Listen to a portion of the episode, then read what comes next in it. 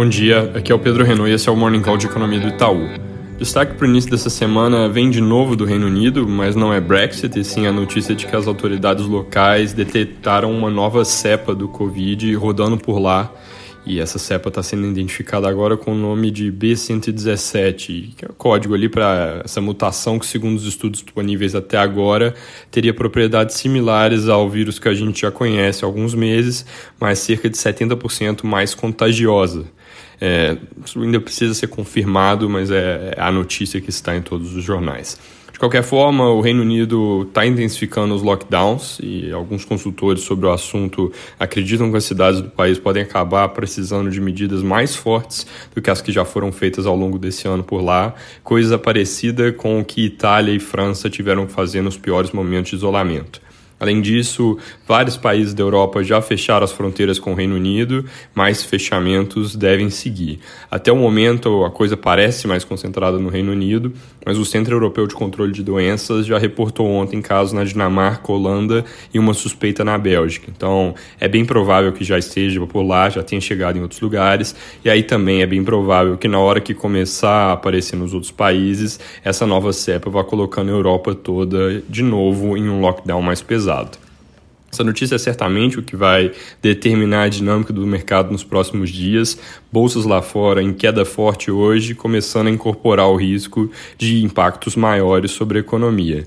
Notícias sobre a chegada em outros países e mais detalhes sobre esse B117 que ainda está sendo estudado devem ser as principais coisas a monitorar agora nesse fim de ano. Além do choque sobre as economias, essa nova cepa deve acelerar os planos de vacinação dentro da medida do possível com as vacinas que já existem e criar pressão para aprovação mais rápida daquelas que ainda não foram liberadas. Inclusive, a Europa, que ia aprovar a vacina da Pfizer na semana que vem, deve adiantar essa aprovação para hoje. Lembrando, não tem nenhuma confirmação até o momento de que esse B117 seja mais resistente à vacina que o Covid normal. Inclusive, mutações são coisas que são previstas no curso ali é, de uma pandemia de um vírus e toda a evidência científica é que a resistência deveria ser similar mas é algo também importante para acompanhar. Outra consequência direta desse contágio é que o acordo sobre o Brexit até o fim do ano se torna ainda mais provável para evitar entregar coisa ruim em cima de coisa ruim.